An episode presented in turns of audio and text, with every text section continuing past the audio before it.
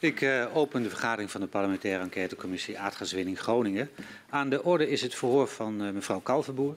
En ik verzoek de griffier om haar naar binnen te geleiden.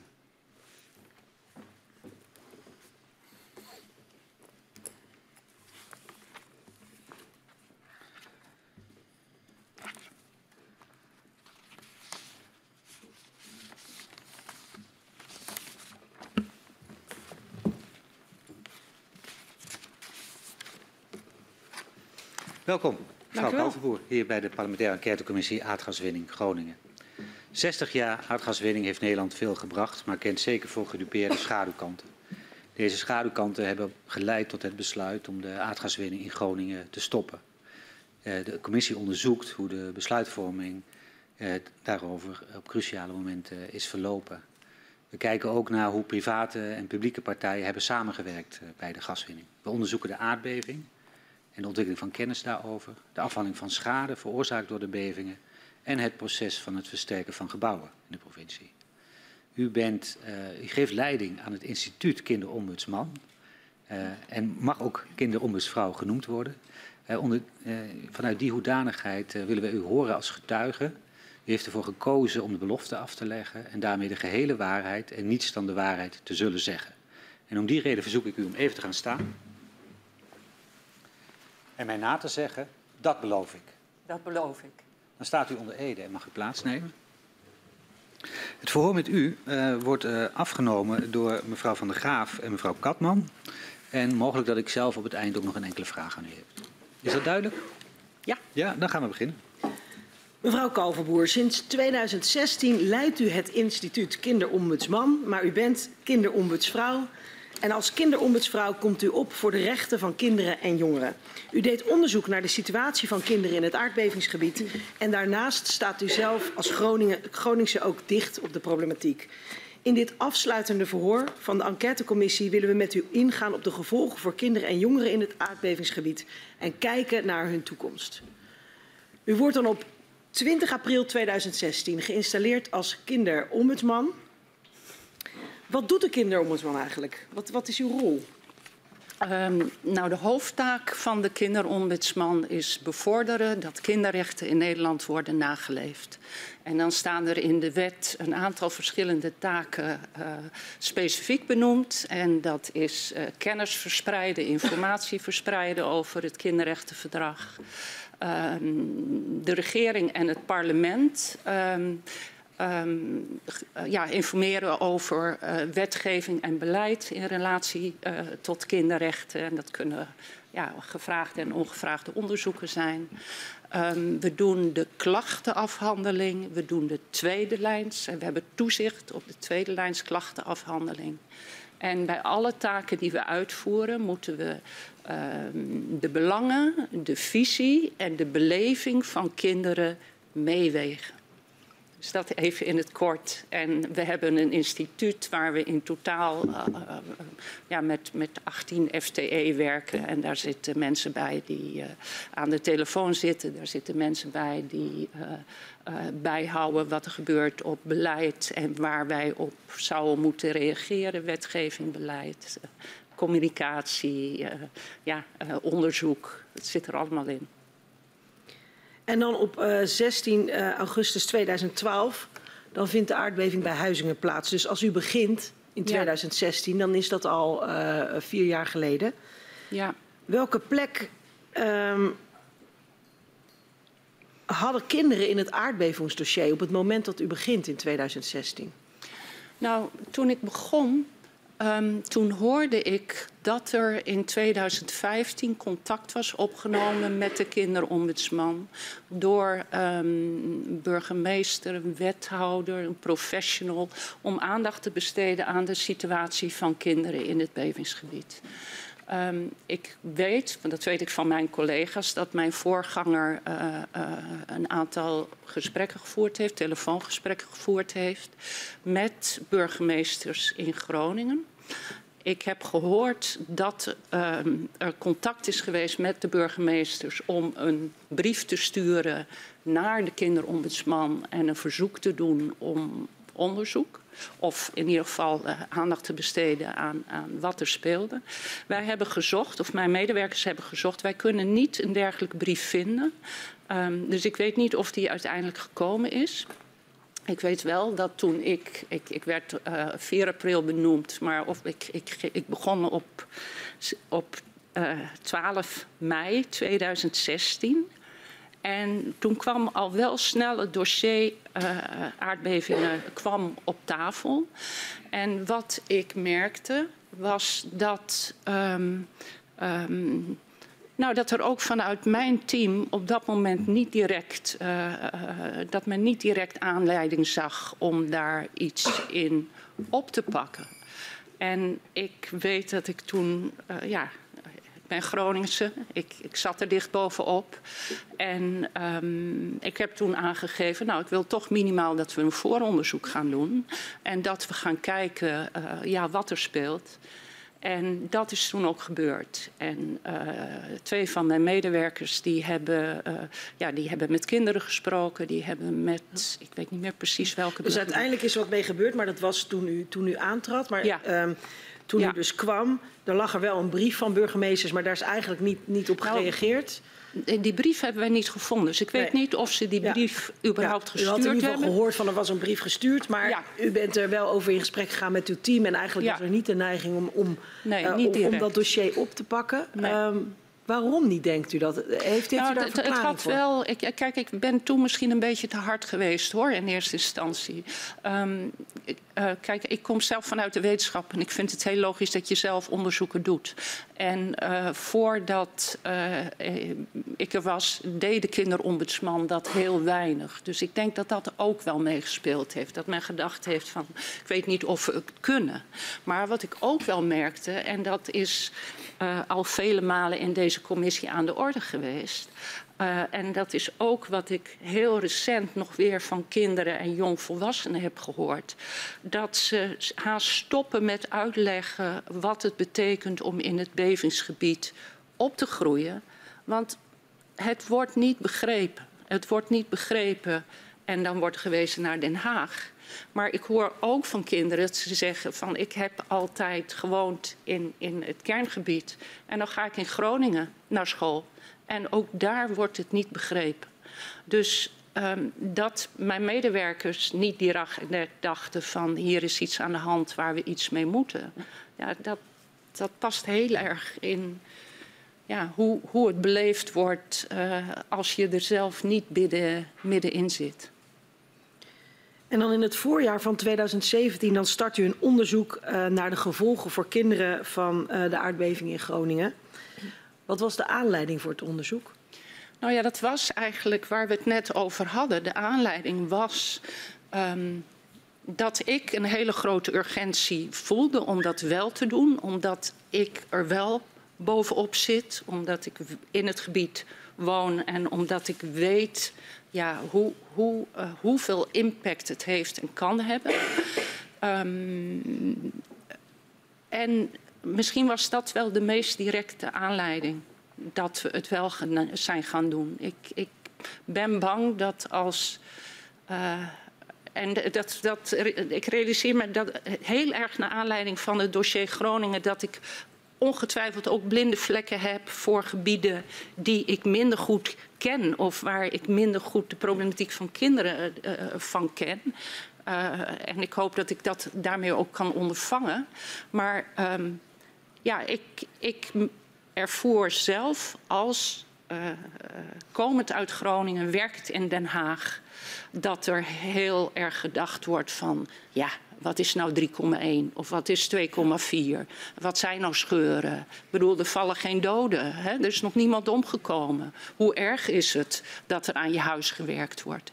Heel erg vanuit ja, het, het, het, het niet kunnen invoelen wat de werkelijke betekenis is als jij als kind, ik weet niet hoeveel mensen over de vloer krijgt, als jij zegt van uh, uh, vroeger zong ik graag, maar ik ik, ik doe het niet meer, want ik weet nooit wie er in huis is.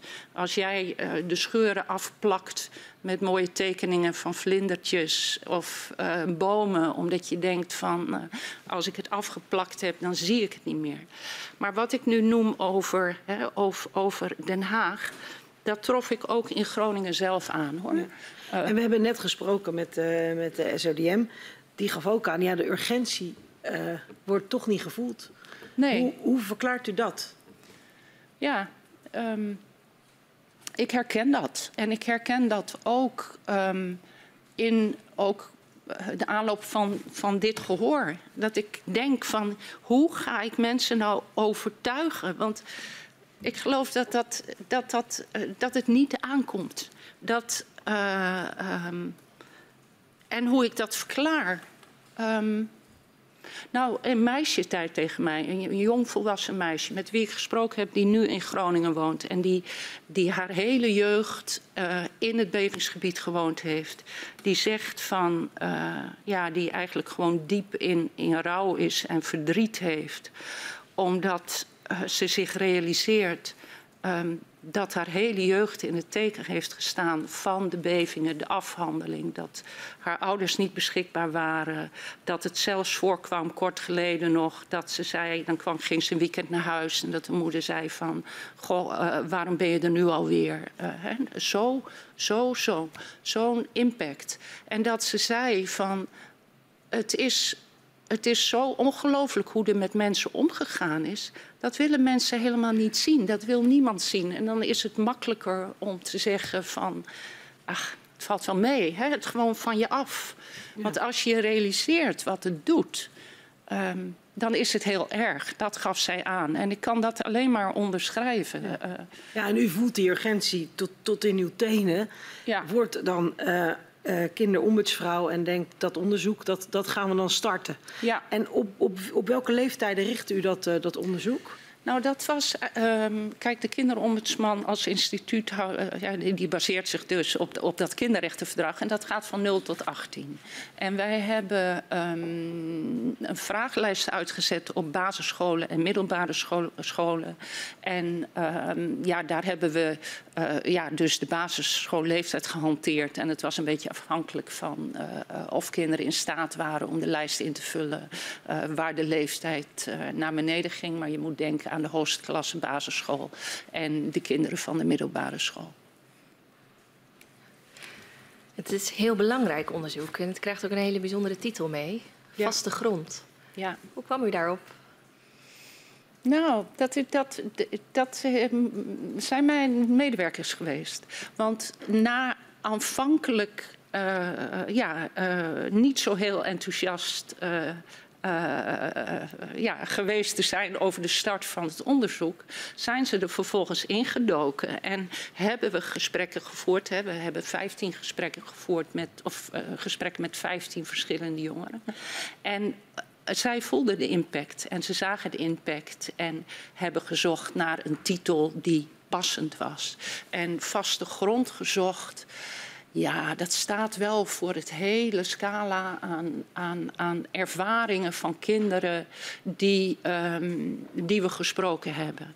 En um, um, wat. En dan kom ik meteen al, al op, ja, wat zijn dan, hè, wat, wat zie je dan? Wat zijn dan bevindingen? In eerste instantie zochten we naar relaties tussen de ernst van de bevingen en was het complex en, en, en wat doet het dan met kinderen. Um, pas heel, heel veel later realiseerde ik me um, dat dat niet de connectie was. De connectie was veel meer wat heeft dit in het gezin teweeggebracht? Wat heeft het met de ouders gedaan? Wat heeft het met de veiligheid thuis gedaan? Uh, hoeveel stress is er geweest?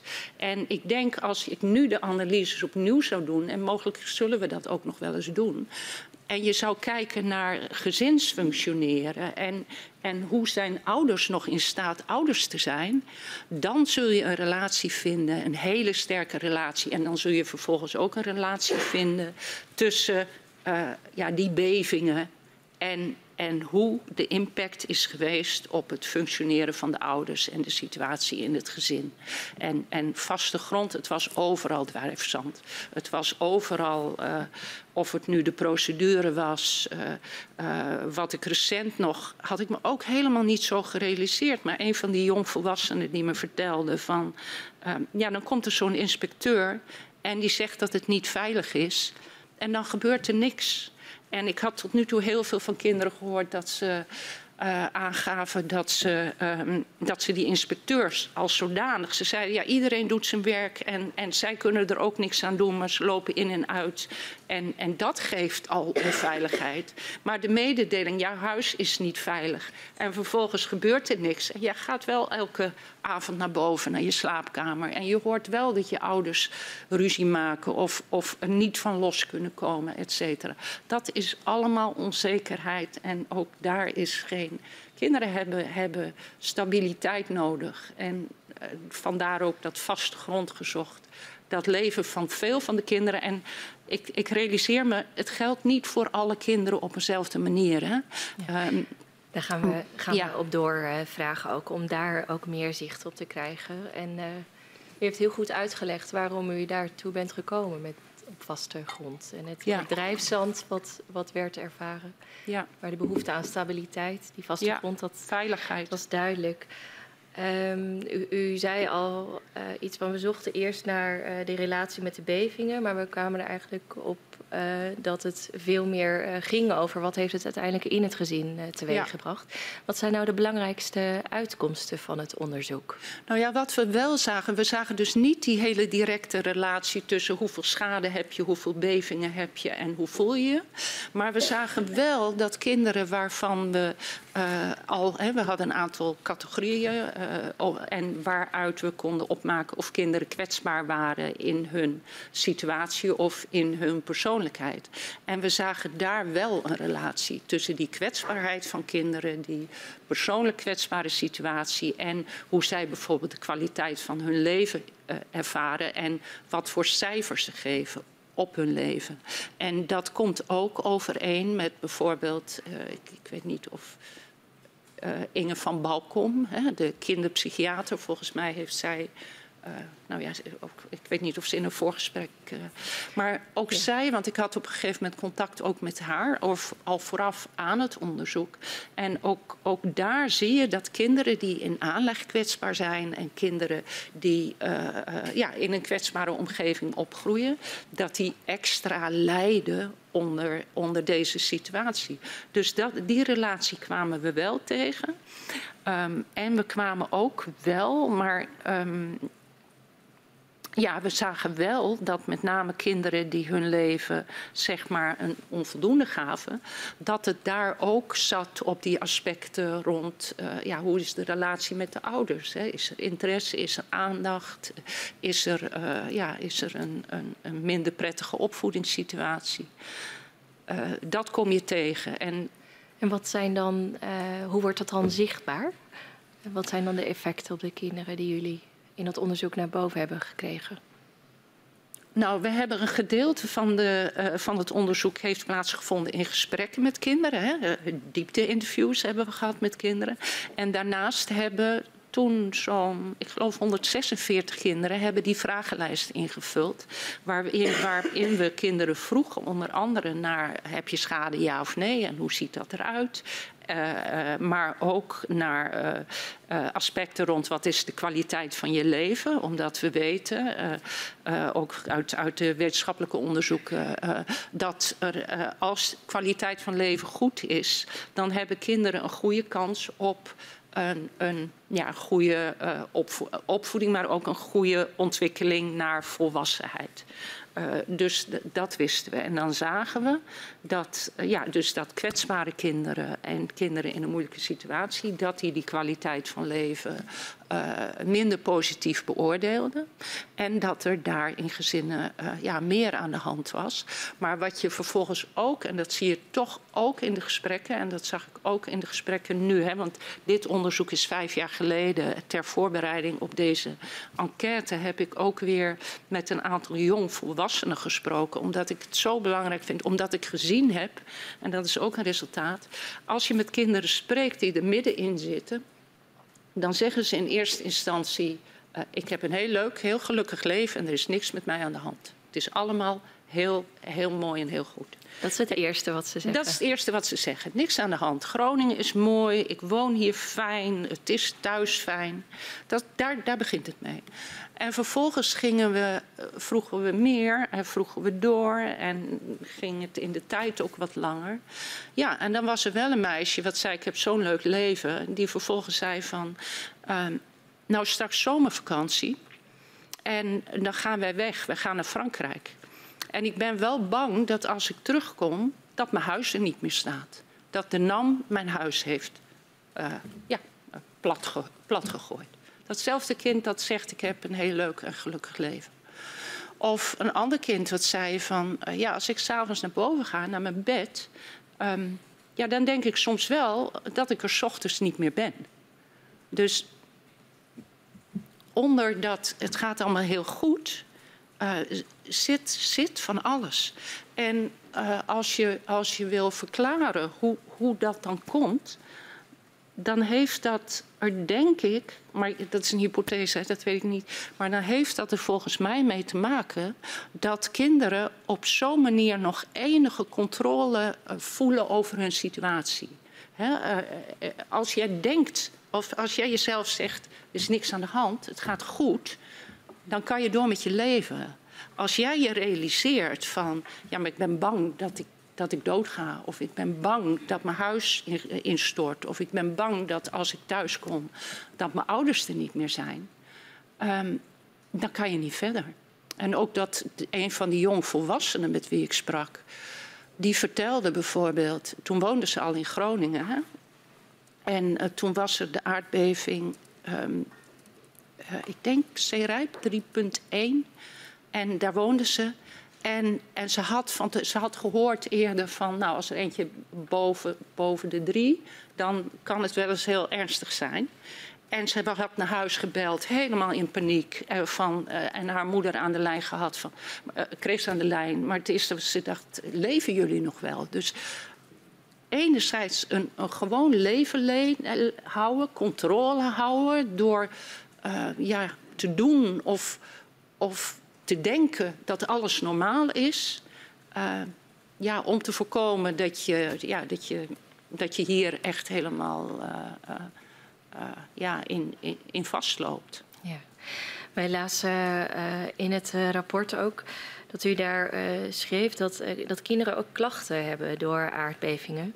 Ze slapen ja. slecht, hebben nachtmerries, zijn bang voor nieuwe bevingen, piekeren veel, hebben moeite met leren, ja. zijn boos of juist heel stil, houden alles in de gaten of maken zich zorgen over hun toekomst. Ja. Je komt het allemaal tegen. En we hebben ook recent nog weer, hè, tien jaar na Huizingen, zijn er bijeenkomsten geweest. Ja. En uh, een van mijn beleidsadviseurs is, is daar naartoe geweest, hè, Suikerunie Groningen. Daar willen we u heel graag straks een paar okay, vragen over stellen. Okay. Dan gaan we maar, even in ja, de tijd maar, door uw ja, onderzoek nee, heen. zeker. Goed, dan, dan ja. Dan ben ik de draad even kwijt. Wat geeft niet, want uh, ik, ik, ik, noemde net uh, die, die klachten die kinderen ja. hebben. En waar wij nou heel erg benieuwd naar zijn, zit er nou een verschil tussen kinderen in de verschillende leeftijdsgroepen? Basisschoolkinderen of kinderen die naar de middelbare school gaan? Um, Als het gaat om de effecten of de impact? Nou, eigenlijk hè, weten wij dat zo in het algemeen niet. En het onderzoek wat wij hebben gedaan, daar hebben dan weliswaar 146 kinderen aan meegedaan. En dat is achteraf gezien nog best veel. Maar we hebben zo niet, uh, dat hebben wij ook niet in de analyses meegenomen. Maar dat is denk ik op dit moment echt een hiaat in onze kennis. En dat was ook een van de redenen. Hè, toen ik begon, toen, wist, toen, toen ik me ging oriënteren, toen bleek dat het onderzoek wat gebeurde ook vanuit de Universiteit Groningen, dat dat begon bij kinderen van 16 jaar. Dus we hebben nooit hebben we onderzocht wat het met jongere kinderen deed. En vervolgens kwam uit die onderzoeken bij uh, ja, uh, jong, nou nog niet helemaal volwassenen tot volwassenen, dat, dat er meer sprake was van mentale problemen En dat begint niet op je zestiende. Dat heeft natuurlijk een, uh, een aanloop. Maar daar, daar weten we veel te weinig van. Um, u schetste het ook al wel een beetje, maar bij kinderen en jongeren kunnen veel problemen ook samenlopen. Het kan bijvoorbeeld gaan om stress uh, en onzekerheid door aardbevingen, spanningen in gezinnen, ja. achterstandsproblemen. Uh, um, wat uh, zijn nou de gevolgen van het samenlopen van die problemen? Um, de gevolgen voor kinderen zijn toch dat zij zich niet kunnen ontwikkelen zoals ze misschien in aanleg wel zouden kunnen. Kijk, we weten uit heel veel verschillende, uh, nou ook gebieden, uh, of het nu armoede is, of het huiselijk geweld is, of het uh, aardbeving is. Um, als, een kind, als een kind stress ervaart, ja, dan kan het nog zo'n mooie opleiding doen. Maar dan zit een kind ja, met een hoofd vol. Uh, hoe, hoe, hoe, hoe, zie ik straks mijn ouders als ik weer naar huis ga? Of waar maken ze zich zorgen over? Of zal het wel leuk zijn? Of al dat soort aspecten die spelen door in bijvoorbeeld je schoolloopbaan. Ik denk ik weet wel zeker dat er kinderen die, die, en gezinnen waar die problematiek diep diep speelt. Ja, dat dat grote gevolgen heeft voor, voor school, voor sociaal. Hè? Hoe, hoe ga je om met, je, met andere kinderen, voor vertrouwen, uh, voor hoe jij als volwassene wordt. Hè? Dat, zie, dat zie je bij kinderen ook heel sterk komen. kwamen in het rapport ook al tegen en is volgens mij alleen maar versterkt in de afgelopen tijd. Als jouw ouders jou niet kunnen beschermen, als je ziet dat ouders niet in staat zijn om om de zaken voor elkaar te krijgen. En uh, um, dan schendt dat ook jouw vertrouwen in, in volwassenen. Kinderen groeien op. Iedereen die hier ouder is, die weet dat hij als papa of mama ooit het grote voorbeeld was. Je wilde met je moeder trouwen of je vader was je grote held. Uh, ouders vallen op het moment van hun voetstuk, uh, terwijl dat dan nog niet zou moeten. Dus dat geeft onzekerheid op alle gebieden. En dat geeft ook stagnatie op alle gebieden. En dat kan zijn dat kinderen in, in gedrag, in, in, in hun gevoel voor eigenwaarde, in, in hoe zeker ze zich voelen, hoe ze zich cognitief ontwikkelen, hoe ze met andere kinderen omgaan, hoe ze, ja, hoe ze misschien later relaties aangaan. Dat werkt, dat werkt door. Het heeft gigantische gevolgen voor de ontwikkeling van kinderen, dit schetst u. U heeft ook aanbevelingen gedaan in dat rapport. Ja. Welke waren dat? Um, wij hebben ze best wel algemeen gehouden. Heb, zie ik, ik, ik, pak ze er even bij hoor. hoor. Want dan, uh, uh, uh, wat wij in ieder geval hebben aangegeven, en dat, dat is, ehm, dat hebben we heel erg gemist. Um, stel nu belangen van kinderen. Het kinderrechtenverdrag zegt, een van de kernartikelen is... belang van het kind is eerste overweging bij alle besluiten die je neemt. En dat zijn besluiten op individueel niveau, maar dat is ook wetgeving en beleid. Stel belangen van kinderen voorop bij dat soort besluiten. Dat is een aanbeveling die wij uh, gedaan hebben. En daarvan kan ik zeggen dat die aanbevelingen eigenlijk uh, vrijwel niet opgevolgd zijn. Uh, we zien dat, um, ja, dat... Dit was de belangrijkste aanbeveling? Nou, eigenlijk wel. eigenlijk vanaf je... dat moment, u heeft het rapport in oktober 2017 ja. afgerond... Ja. vanaf dat moment echt bij alles rekening te houden met kinderen. Met kinderen, ja. En, en je, je ziet wel dat het heel verschillend is opgepakt, hoor. Ik weet niet of u al wil weten wat er met de aanbevelingen is gebeurd. Maar uh, als... komen, we, komen we zo meteen ja. terug. Daar gaat nee, dat, dat is een, een belangrijk belang van het kind is eerste overweging. En dat betekent dus ook als je gaat versterken... of als, als een, een, een kind naar een wisselwoning uh, moet, gaat... dan kijk je eerst, wat is hier het belang van het kind? En hoe ga je dat dan doen? En doe je het wel of niet? Of wat is de plek. Uh, ja, dat kan het zijn, maar het kan ook zijn uh, ja, rond, rond ga je je regels veranderen. Hè? Kijk naar wat de impact hier is op het leven van kinderen. Um, op je informatievoorziening, op hoe je op school aandacht besteedt aan het onderwerp wel of niet. Ja. ja. Ehm, we zagen dat aan het onderzoek voornamelijk jongeren meededen die HAVO of VBO-onderwijs eh, volgen. Ja. En alle scholen in het aardbevingsgebied waren gevraagd een uitnodigingsbrief eh, te geven aan leerlingen om mee te doen. Ja. En uiteindelijk is die vragenlijst door 146 deelnemers ingevuld. Ja. Welke verklaring heeft u voor uh, nou ja, die deelname? Nou, um, dat aantal? Ja, dat het, nou, achteraf blijkt het nog best veel te zijn. Want onderzoeken daarna en ook in, in aanloop naar deze enquête, hè, journalisten die geprobeerd hebben met kinderen in gesprek te komen, uh, kinderen hebben er geen zin meer in. En toen is er nog best veel gebeurd. Maar uh, wat je bij scholen zag, en dat vond ik ook heel opmerkelijk op dat moment, um, was dat er ook scholen waren die zeiden van nou, wij gaan hier kinderen niet mee belasten. Want kinderen worden alleen maar bang als ze hier nog meer bij betrokken worden. En uh, ja, kinderen die, die, eigenlijk, eigenlijk was de houding van een aantal uh, scholen van, ik zou zeggen als we het er niet over hebben, bestaat het ook niet. En dus dat zie je niet alleen. Uh, dus dat er weinig respons was uh, of animo van scholen om, om dit uit te delen, had denk ik deels daar ook wel mee te maken. Dat niet iedereen. Ja, dat er toch een soort gedachte, en dat zie je wel vaker vanuit uh, wij willen de kinderen beschermen, ze niet betrekken. Terwijl kinderen juist juist zeggen: ik wil geïnformeerd worden, juist zeggen: uh, ik, ik wil meedenken, ik wil meebeslissen. Um, de houding van volwassenen is: ja, daar gaan we kinderen niet mee belasten. Dat zijn grote mensenzaken en uh, laten zij allemaal gewoon leren en hun leven leiden. Dus dat, dat heeft denk ik sterk meegespeeld. Dank u wel. Dan op 21 juni 2018 neemt u deel aan een uh, ronde tafelgesprek. Dat is dan met de vaste Kamercommissie, zoals dat heet, voor, de, uh, voor Economische Zaken en Klimaat. Uh, en dat gaat over de mentale versterking van, van Groningen. Kunt u aan ons uitleggen met, met, met wat voor verwachtingen u dan naar de Kamer gaat en deelneemt aan zo'n ronde tafelgesprek? Um, ik weet niet meer precies hoe ik toen met die verwachting er naartoe ging. Ik denk, als, ik denk dat ik toen nog best wel heel hoopvol was. Ik dacht, ik merkte ook naar aanleiding van het rapport, en dat merkte ik ook in Groningen, dat, dat je, ik het beeld kreeg van kinderen, hebben, hebben kinderen toch uh, kinderen worden op de kaart gezet. En ook de gedachte van, uh, nou, als mensen zich realiseren dat, dat er dus gewoon totaal niet nooit aan kinderen gedacht is. En uh, dat die geen enkele. Um, dat er eigenlijk nooit in alle plannen gedacht is, wat betekent dit nu voor kinderen? Behalve dan dat scholen versterkt zijn. Hè? Daar is het dan wel gebeurd.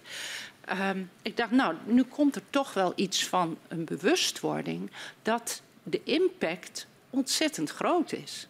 En volgens mij is die bewustwording er nog steeds niet. Um, ik... Ja, want dat was eigenlijk mijn tweede vraag, maar u beantwoordt hem eigenlijk al in deze ja. zin. Van wat vindt u van de mate waarin de Tweede Kamer aandacht heeft uh, voor het welzijn van kinderen en jongeren in het aardbevingsgebied? Wat ik. Um, wat ik zie bij kinderen is dat kinderen en jongeren uh, eerst ook heel veel verwachtingen hadden. En dat ze er eigenlijk zelf ook weinig vertrouwen meer in hebben. Um, en je hoort zelfs wel, um, ik had het er gisteren nog over met Eliane Zijlstra, die uh, als onderzoeker in 2019 het rapport heeft geschreven.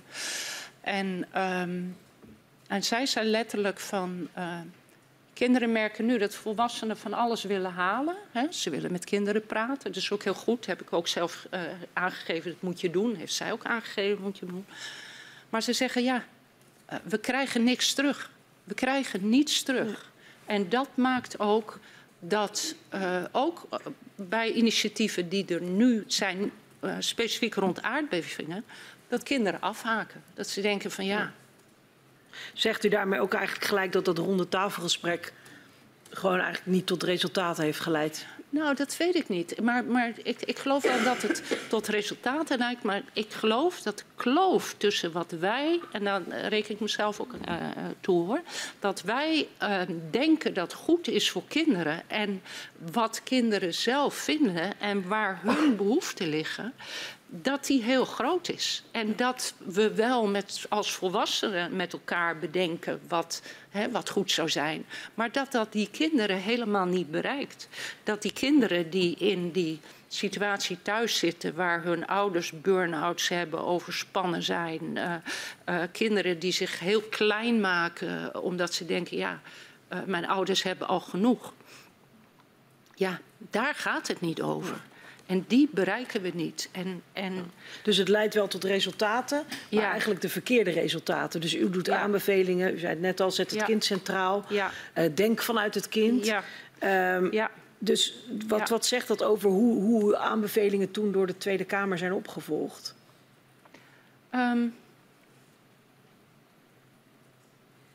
Nou, enerzijds zie ik dat er belangstelling is voor kinderen. Die, die, is er echt gekomen. En dat zie ik, dat zag ik ook bij eh, nou ja, bijvoorbeeld minister Wiebes die met kinderen ging eh, spreken. Ik zie het nu ook uh, bij de staatssecretaris. Er is een enorme wil om, om, om het beter te doen voor kinderen.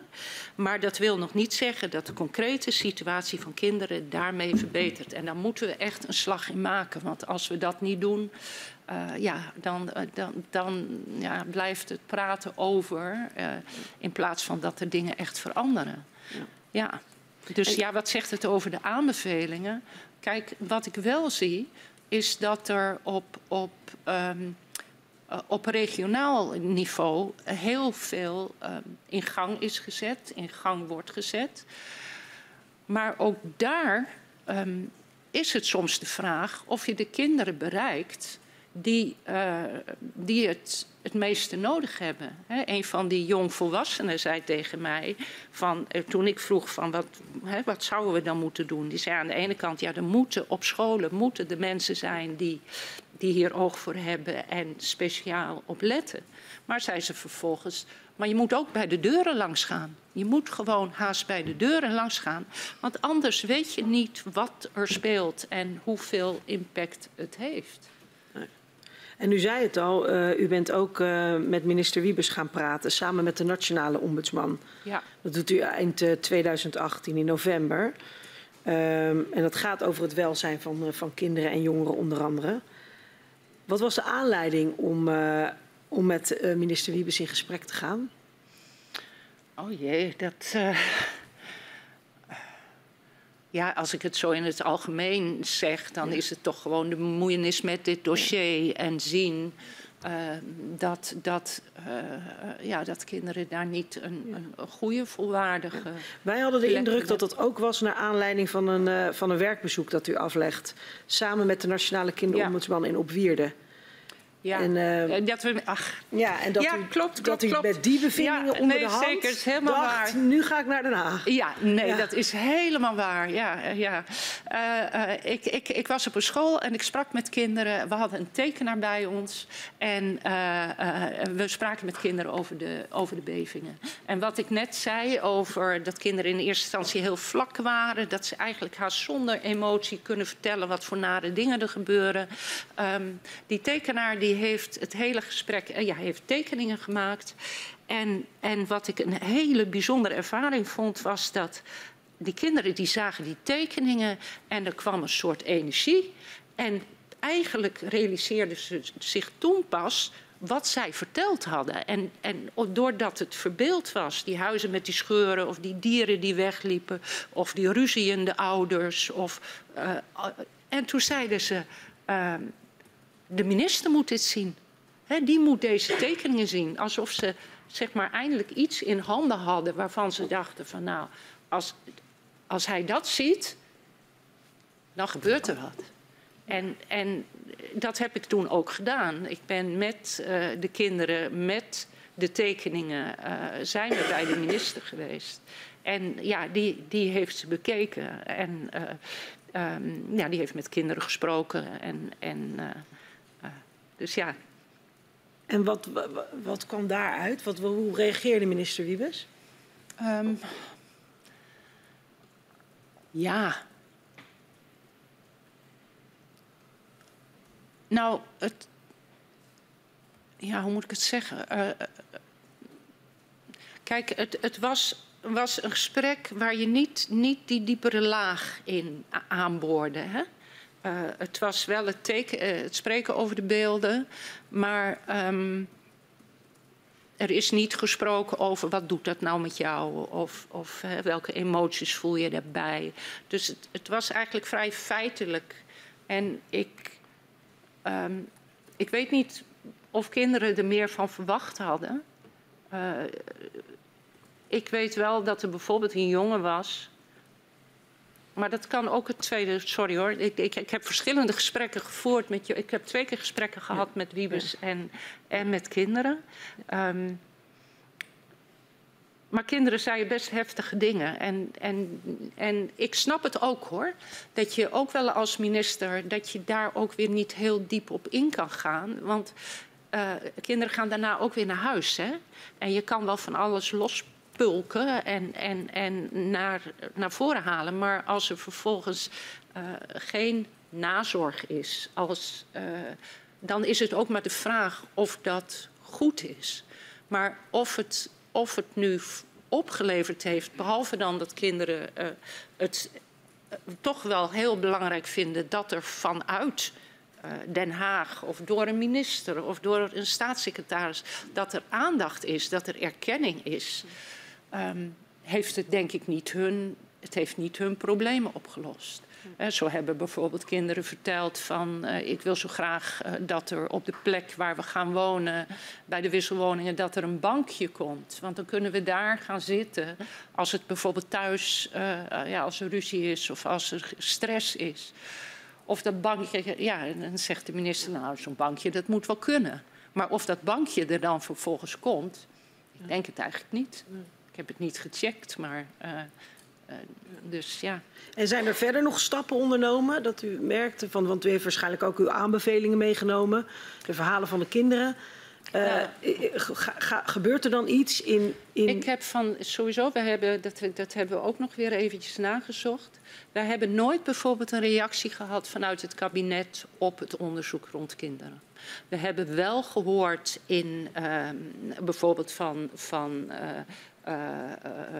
toen de wethouder Appingedam, hè, Annelies Usmani, die nog steeds, nu is de Eems Delta, die zei echt van, nou, met dat rapport van de kinderombudsman hadden wij in één keer door ja, waar onze kinderen mee te maken hadden. En daar is heel veel gedaan rond het verbeteren van de situatie van kinderen.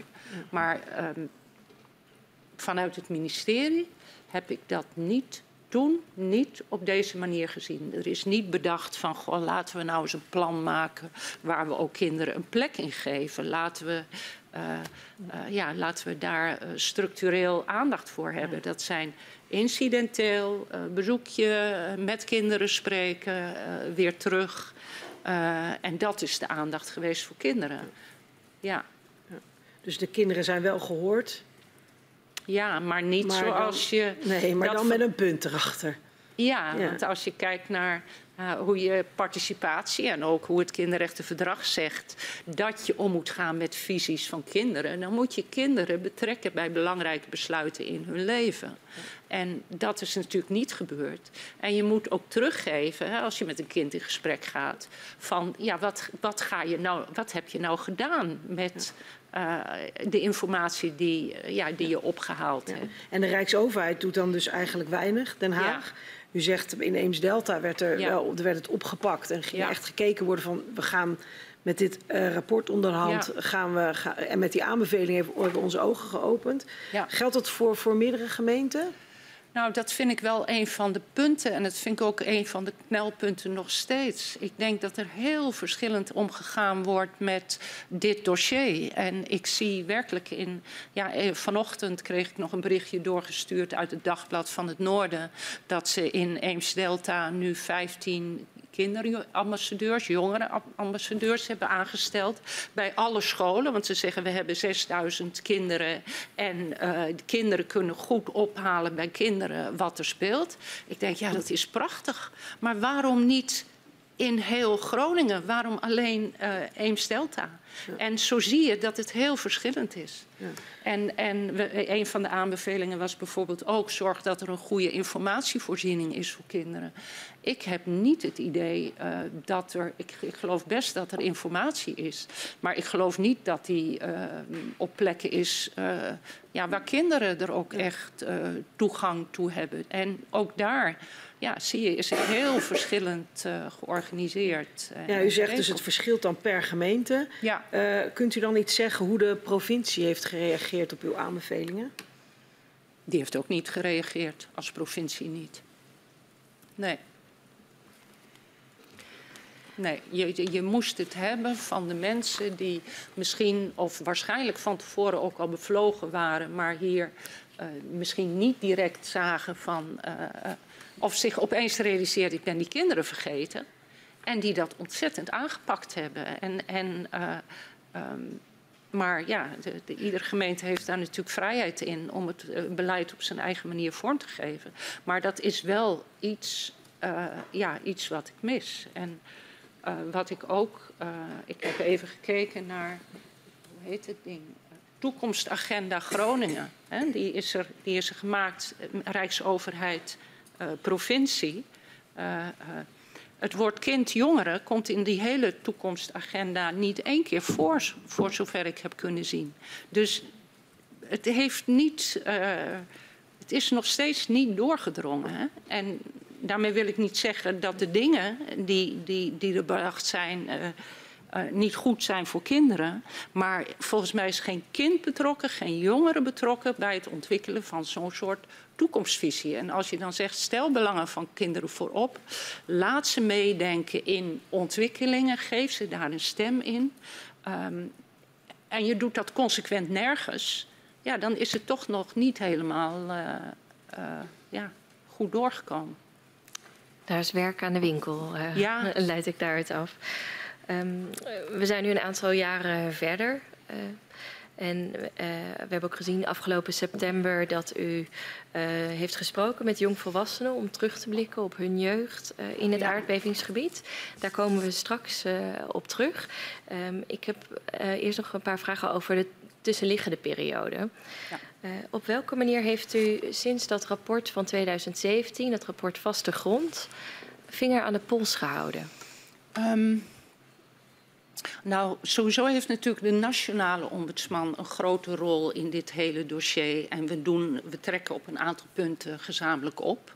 En we hebben ook um, uh, ja, gezamenlijk uitingen gedaan uh, uh, als dat aan de orde was. Um, ik heb, kijk, in 2019 is er het onderzoek geweest van de Universiteit Groningen. Dus daar was voor mij op dat moment geen aanleiding om zelf weer een nieuw onderzoek te doen. Um, ik heb dat wel, zeg maar in zekere zin, ik heb erop aangedrongen dat dat zou gaan komen. Dat er dus toch nog een verdieping zou komen. U heeft bij, want het, het Gronings perspectief, dat ja. is, uh, ja. Tom Postmes hebben wij ja. hier in de eerste week van onze verhoren gehad. Die leidde, die leidde dat. Um, en dat uh, is een deelonderzoek, een veilig huis, een veilig thuis. U heeft daarop aangedrongen dat dat zou komen. Ja, ja ik heb aangegeven dat ik het echt heel nou, tegen hem zal ik misschien wel eh, gezegd hebben, bizar vond. Dat er in dat hele onderzoek Gronings perspectief geen kind van onder de 16 betrokken was. Alsof problemen ontstaan als je 16 wordt. En als je kijkt naar de toch stevige conclusies over de mentale problemen en de impact van dit alles op het leven van mensen. Ja, hoe, hoe kan je dan kinderen van tot en met tot 16 vergeten? En dat is wel de aanleiding geweest dat dat uh, onderzoek uh, vanuit, uh, ja, vanuit de universiteit is, is opgepakt. Verder zie je ook dat. En, en bent u daar dan bij betrokken, ook bij dat onderzoek? Nee, want ik, kijk, ik heb nog steeds een aanstelling bij de Universiteit Groningen als bijzonder hoogleraar. Ik heb daar een nul aanstelling. maar ik, ik hoewel je in beide functies, hè, je, ook daar heb je een, een, belofte van je bent onafhankelijk, et cetera, et cetera. Denk ik van ja, ik, ik wil niet een soort vermenging. Dus ik, hou, ik geef wel aan van nou volgens mij moeten jullie dit gaan doen. Maar ik hou me niet bezig met hoe, hoe doe je dan dat onderzoek. En dat probeer ik echt uit elkaar te houden. Uh, maar ik heb wel aangegeven, dit moet gebeuren. En ik heb wel gezegd, ook voor de, ook de Universiteit Groningen in het algemeen. Hè, dit is zo'n zo'n belangrijk, um, ja, zo'n belangrijk dossier. Uh, we weten dat er in de regio sowieso sprake is van, van ja, achterstand op vele gebieden. Ja. Um, pak dit op. Het is heel raar dat je wel internationale studies doet naar weet ik wat allemaal. En, en in je eigen, eigen uh, gebied uh, zou, doe je dat dan niet. Dus. Wat viel u op aan de resultaten van dat onderzoek? Nou, dat het erg leek op uh, een bevestiging was van wat ook wij al eerder gezien hadden. Um, en zij hebben vooral, hè, ze hebben 30 uh, diepte-interviews gedaan. Dus zij hebben niet dat gedeelte rond kwaliteit van leven en, en kwetsbaarheid. Dat is er niet op een manier uitgekomen zoals wij dat hebben gezien. Maar ik vond wel ook weer in de citaten van kinderen uh, uh, heel, heel herkenbaar en heel, um, nou toch wel, wel heel wrang. Hè? De, de, het, het leed wat je bij kinderen proeft. En, en de manier waarop kinderen zeggen van nou, uh, het is ook niet de schuld van mijn ouders. Of het is ook niet de schuld van al die mensen die er langskomen. Maar ondertussen lees je door alles. Uh, ja, de diepe eenzaamheid, het verdriet. Het, ja, dat, dat kom je ook in dat onderzoek kom je, kom je dat tegen. En nogmaals, um, maar daar komen we misschien ook nog wel op dit is niet voor alle kinderen gelijk. Hè? Maar wat, wat voor mij echt wel, wel het, het grote belangrijke punt is... Uh, de ouders die, die, die, die totaal hierin vastzitten... die te maken hebben met die ellenlange procedures... als dat gebeurt, dan zie je dat kinderen... Um, kinderen die gaan, die gaan hun ouders beschermen. Um, maar kinderen gaan soms ook dingen doen, en dat zie je ook wel in dat onderzoek, um, om, om, nou, ik zou zeggen, de, de, aandacht van de ouders weer terug te krijgen. We hebben, en u heeft ze mogelijk ook gezien of gesproken, en, en ik wil, um, ja, het, het, is ook wel lastig om dat zo te zeggen, maar um, als jouw ouders zich alleen maar met de bevingen bezighouden, als ze niet meer oog hebben voor, voor wie jij bent en wat jij belangrijk vindt in je leven, hoe krijg je dan de aandacht voor je, van je ouders terug? Bijvoorbeeld ook door je met de bevingen bezig te houden. En, en die beweging zie je ook. Hè, dat zie je ook bij kinderen. Sommige kinderen die eindeloos in de media komen. Terwijl ik ondertussen denk, bescherm die kinderen. Hè. Uh, laat, ze, uh, laat ze ook, ook kind zijn. Dus dat zie je ook. Waar, waar je ook zorgen over moet maken... Uh, zijn de kinderen die zich zelf zo klein maken dat je ja, de stille kinderen, de kinderen die, waar je eigenlijk niks aan ziet. En die zijn er ook. Die kinderen die, die, ja, die eigenlijk er alles aan doen om geen last te zijn. En ook de kinderen die denken van ja, als ik, als ik nou zeg dat ik, hè, dat, ik, dat ik het ergens moeilijk mee heb, ja, dan vergroot ik. Mijn ouders hebben het al zo moeilijk. Die hebben al geen tijd voor wat dan ook.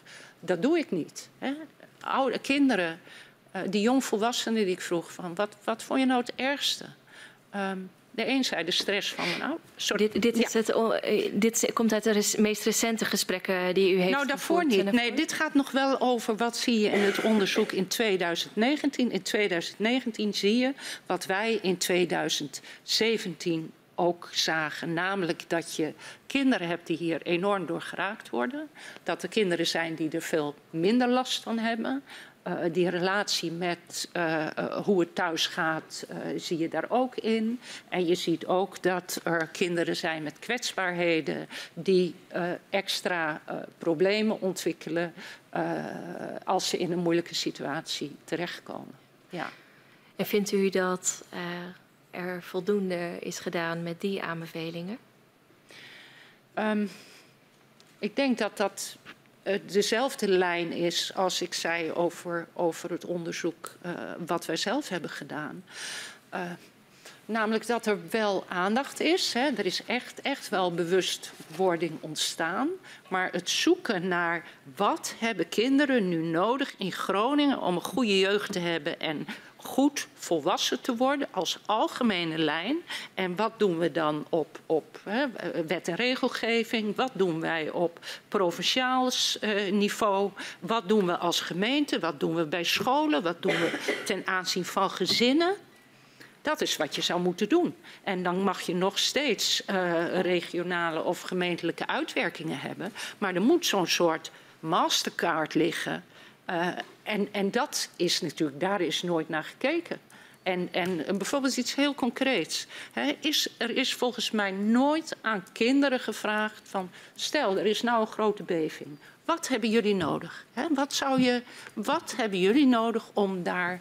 Uh, om daarmee om te gaan. Wat moet je school doen? Wat zou de gemeente moeten doen? we hebben kort geleden een beving gehad. Dan gaat de staatssecretaris naar het dorpshuis en, uh, uh, en praat met, met ouderen. Wat, wat doe je met kinderen dan? En wat is hun behoefte? Zo, zo, is er, zo wordt er niet gekeken. Je moet het perspectief omdraaien. We kijken vanuit wat volwassenen denken dat er nodig is. Je moet kijken naar wat kinderen werkelijk nodig hebben. U gaat uh, in gesprek op 16 september 2022, daar hadden we het net al even over, met uh, jongvolwassenen. Ja. Heeft u het ze toegevraagd? Wat hebben jullie nodig? Ja, dat heb ik ze gevraagd. Wat zeiden ze toen? Uh, nou, wat ik, ik heb. Ik heb ik, ik, ik, heb ze verschillende dingen gevraagd. Ik heb ze eerst gevraagd hoe hebben jullie je jeugd beleefd? Hè? Wat heb je gemerkt?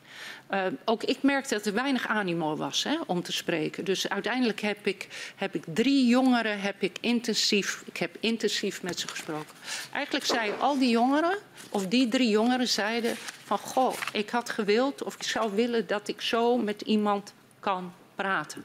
En wat je dan doet is niet alleen praten over de bevingen, maar je praat ook over, over hoe sta je in je leven en, en wat vind je leuk en, en wat zijn de goede dingen. Kinderen, jongeren, ook deze jongeren zeggen, uh, wat ik vaak hoor, ik ben meer dan het probleem aardbevingen. Ik ben meer, hè, ik, ik, ik ben ook getalenteerd en ik, heb, uh, ik kan van alles en ik wil van alles. En kijk ook daarna. Maar een van de dingen die ze zeiden is uh, op deze manier praten, dat heb ik gemist. Dat heb ik nooit gehad. Ik heb nooit ergens naartoe gekund. Uh, dat heb ik gemist. Um, om, en dat, dat, dat steunt me. Hè. Ik, en ze zeiden eigenlijk ook van, ik heb me helemaal niet gerealiseerd hoe ik dat gemist heb, totdat ik op zo'n manier dus dit gesprek op deze manier uh, had. Terwijl we helemaal niet hele bijzondere dingen hebben gedaan. Uh, maar wat je, wat je ziet is, is dat alles zich verengt tot, tot de bevingen. Terwijl kinderen en jongeren die, die zitten in een fase van hun leven dat ze het leven moeten leven en dat ze dingen willen ontdekken. En, en, en um, ook daar moet je het over hebben. Ja, dus tijdens hun belangrijkste ontwikkeling is eigenlijk ja. alles over aardbevingen gegaan. Ja. Ja. Of zien ze hun ouders in de stress. Dus gaat het eigenlijk ook weer indirect over de, over de aardbevingen. Het, het is... uh, kwam, kwam, er nog meer uit de gesprekken? Uh, zal ik even, ik pak ze er even bij hoor. Um,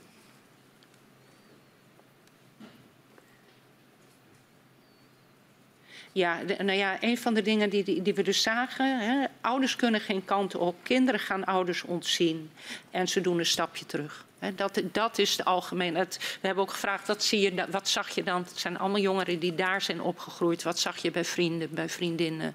Uh, wat merkte je daar? Um, ouders niet beschikbaar in de puberteit bij deze jongvolwassenen. Um, kinderen gaan doen, alles doen. En dat blijkt ook uit, uit onze andere. Hè, dus alleen maar een bevestiging van wat we eerder zagen. Ze doen alles uh, eraan om het hun ouders zo makkelijk mogelijk te maken kinderen en jongeren die aangaven dat ze niet aan hun eigen leven toekwamen. Nu zelfs nog niet, omdat ze merkten uh, hoe ze in beslag genomen waren. Er was trouwens ook een meisje die zei van, hè, ze woonde dan nu zeg maar in het veilige Groningen. Maar ze ondertussen in een studentenhuis vol met scheuren. En ze zei, die pandjesbaas of wie het ook maar is, die heeft vast middelen gegeven, gekregen om, om het op te knappen. Maar het gebeurt niet. Dus dat is, dat is ook een groep. Hè. Ik weet niet of die aan de orde is geweest, maar, maar die, dat noemden ze ook. Um, je ziet ook, wat je dus ook zag, was uh, uh, kinderen bij wie het er thuis voortdurend over ging. Uh, of jongeren. Ehm, maar er was ook een jongen, daar ging het er thuis nooit over. En die gaf aan dat hij enorme angsten had en ook nachtmerries omdat hij zelf ja, dan bedacht, uh, of zich ja, blijkbaar toch, hè, het ging er niet over, maar hij maakte zich wel zorgen. En, en, en dat zagen we bij jongere kinderen, maar dat zag je eigenlijk nog steeds bij die jongeren die al niet meer thuis uh, woonden. Dus, dus de impact op hun leven uh, is eigenlijk nog steeds groot. Er was één jongen die is beeldend kunstenaar en die heeft de kunstacademie gedaan en die heeft echt een prachtige animatie gemaakt. En die zei van nou, op deze manier heb ik het voor mezelf wel verwerkt, maar ja, eigenlijk nog steeds uh, niet. Wat dus... was trouwens uw beeld? Want in de, als u naar minister Wiebes gaat, dan schrijft u hem een brief. Ja. En daarin schrijft u, uh, ik ben op werkbezoek geweest, ik was daar een jaar geleden ook. Ja. En eigenlijk zie ik na een jaar dat het slechter gaat met de kinderen mentaal. Wat ja. was uw beeld nu? Beter of slechter? Uh, nou, ik heb nu natuurlijk specifiek gekeken. Ik dacht, ik wil graag spreken met jongeren die afstand kunnen nemen. Hè? Want kinderen die er middenin zitten, um, die, die komen eigenlijk in het gesprek met mij erachter dat het meer speelt dan zij zich realiseren. Die zitten in een overlevingsstand. Die, die, die, uh, en ik dacht, jongeren die er verder van af zitten, die kunnen, die kunnen uh, reflecteren op hoe het geweest was. En die kunnen misschien ook aangeven wat jongeren nu nodig hebben. En de jongeren die ik sprak, um, die zochten naar eigen zeg maar, uitlaatkleppen, maar die hadden duidelijk uh, eigenlijk allemaal, of ze had, uh,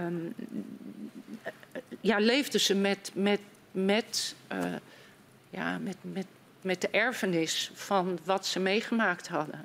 Zo'n meisje wat vertelt van ja, mijn hele jeugd ging hierover en ik kan hem niet meer inhalen.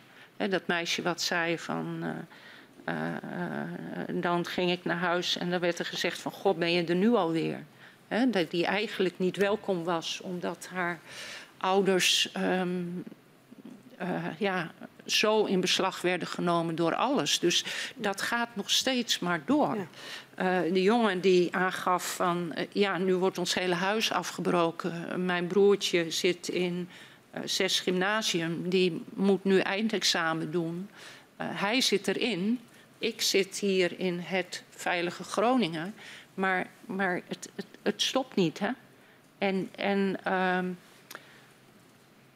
ja, dat, dat zie je dus wel. Dus de kans dat, um, dat dit intergeneratieproblematiek wordt. Um, tuurlijk, ik heb maar weinig kinderen gesproken, maar dat hangt heel erg af van hoe dit nu wordt afgehandeld. En een van de dingen wat ik ook bij die hele jonge kinderen al in ons eigen onderzoek zag, wat ik in de verschillende gesprekken die ik in de loop van de jaren gevoerd heb zag, is dat, dat intense wantrouwen naar volwassenen. Hè, dat, dat is naar uh, ja, Den Haag. Hè? Kinderen, jonge kinderen die spreken over sloopnieuwbouw. Een kind van acht, wat je daarover kan vertellen. Nou, dat hoort niet. Een kind van acht hoort, hoort niet te weten wat sloopnieuwbouw is. Uh, uh, maar um, eigenlijk dat beeld van volwassenen kun je niet vertrouwen. Die zeggen dingen, ze doen het niet. Um, ja. Dat... Over dat vertrouwen wil ik zo uitgebreid ook nog even met u, ja, met u spreken. Ja, maar dat zie je dus ook wel ja. bij, die, bij die jongvolwassenen ja. terug. Hè? Dat geeft onveiligheid. En wat u eigenlijk allemaal um, de revue laat uh, passeren. Formeel ligt, ligt nou ja, dan eigenlijk daaraan ten grondslag uh, dat u als, u zei het aan het begin, dat u als, als kinderombudsvrouw kinderrechtenverdragen te, te verdedigen heeft. Ja. Uh, dat, dat is uw, ja. uw werk. Ja. En dat zijn gewoon verdragen waar, waar we ja. van hebben afgesproken dat we ons ja. daaraan houden. Ja. Welke verdragen zijn daarbij nou het belangrijkste als we het over, over nou ja, kijk, eh, voor mij is het het verdrag voor de rechten van het kind. Hè? Dat is het belangrijkste. Daar moet ik ook aan toetsen. Zo staat het ook in de wet. Als we het hebben over kinderrechten, dan hebben we het over de rechten die staan in het VN-verdrag voor de rechten voor het kind. En als je kijkt naar dat verdrag, dan zijn er vier kernartikelen en die moet je in onderlinge samenhang bezien. En dan is het het belang van het kind is eerste overweging bij alle besluiten die je neemt. Daarvan zegt het kinderrechtencomité, dat zie je samen met artikel 6. En dat is het recht op leven en ontwikkeling. Dus eigenlijk is dat belang van kinderen dat ze een goed leven hebben en dat ze zich op een perspectiefvolle manier kunnen ontwikkelen tot volwassenheid. Um, dat artikel 3 zegt dan ook, al, jij kan dat belang van het kind, dat heb je eigenlijk alleen maar onderzocht als je de visie van het kind daar ook over weet en als je die meegenomen hebt. En je behandelt kinderen gelijk. En, en om dat belang van het kind in kaart te brengen, kijk je altijd naar de identiteit van het kind. Of het kind kwetsbaar is, of een besluit uh, impact heeft op bijvoorbeeld de familierelaties. Of onderwijs erdoor geraakt wordt of gezondheid erdoor geraakt wordt. En dus wat vindt dat kind er zelf van? Nou, kijk je naar het hele beleid in de afgelopen, nou ja, vanaf dat er aardbevingen zijn, dan hebben we nooit gekeken naar dat belang van het kind. We hebben het nooit als eerste overweging genomen. We hebben kinderen nooit gevraagd van wat zou voor jou nog goed zijn. En we hebben daar ook nooit dus rekening mee gehouden.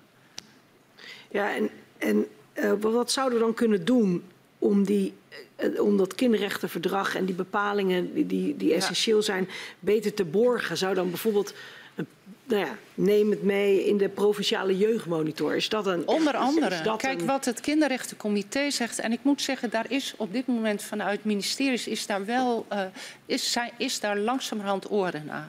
Uh, het kinderrechtencomité zegt dat op alle wetgeving en beleid moet je toetsen op kinderrechten. Hè. Ze noemen het CRIA's, Children's Rights Impact Assessment. Dus je moet alle wetgeving moet je kijken wat is de impact hiervan op dat leven en die ontwikkeling van kinderen. Dat gaat om wetgeving rond versterking. Dat gaat om wetgeving rond, nou ja, wat ga je, ga je kinderen nog iets uitkeren? Dat gaat om hoe je een gebied ontwikkelt. Het gaat om alle niveaus. Dus, uh, en ik zie dat er nu verschillende ministeries zijn. Ook, want kijk, we hebben het nu over aardbevingen. Hè? Maar uh, als ik hier gehoord zou worden over uh, jeugdzorg. Dan zou ik, ben ik bang, hetzelfde verhaal kunnen houden. Als ik het heb over kinderarmoede dan, of armoede of huisuitzettingen. heel vaak houden wij ons niet aan hoe je vanuit een kinderrechtenperspectief omgaat met, met vraagstukken.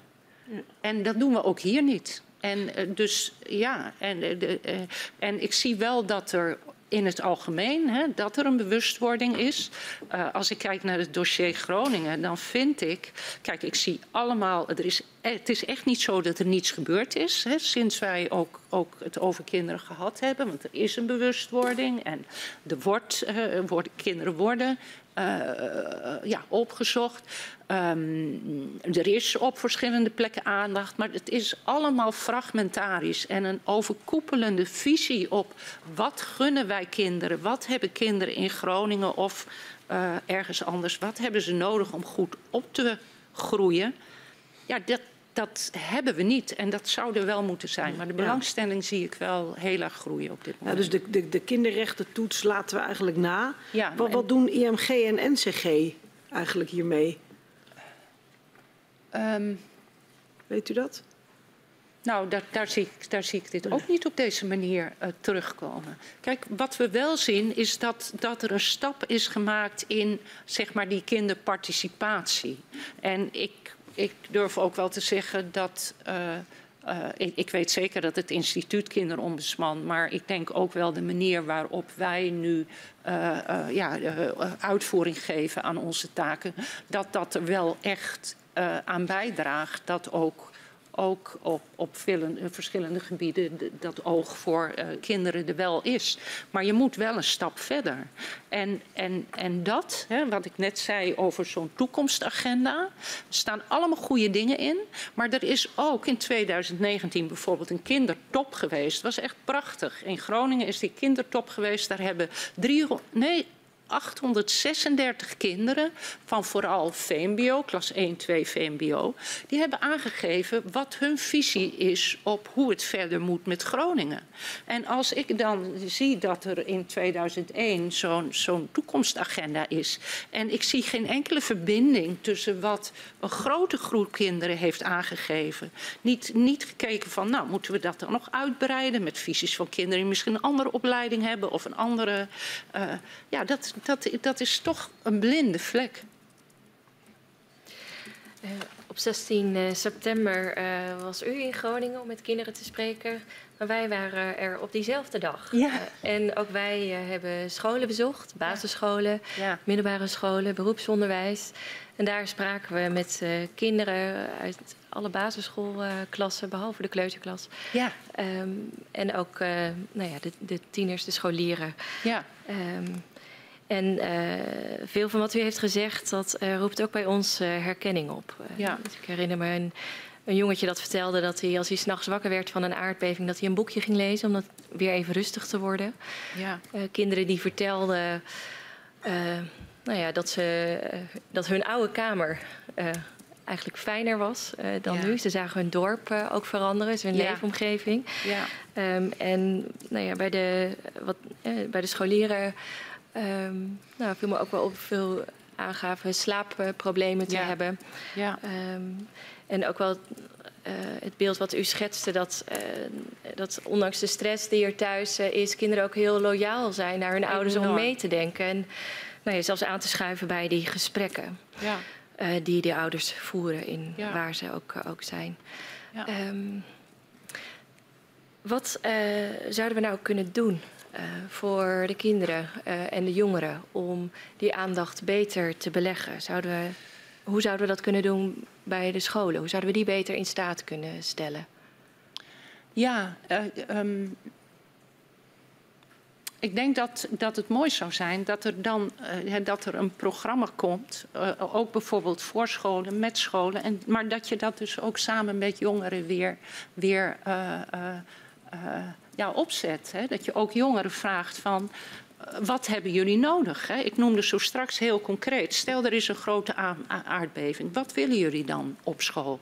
Of stel het is met jou thuis niet fijn. Wat wil je dat school doet? Waar wil jij naartoe kunnen? Uh, Zo'n soort plan zou je over de hele regio moeten hebben. Hè? Wat heb jij nodig om goed op te groeien?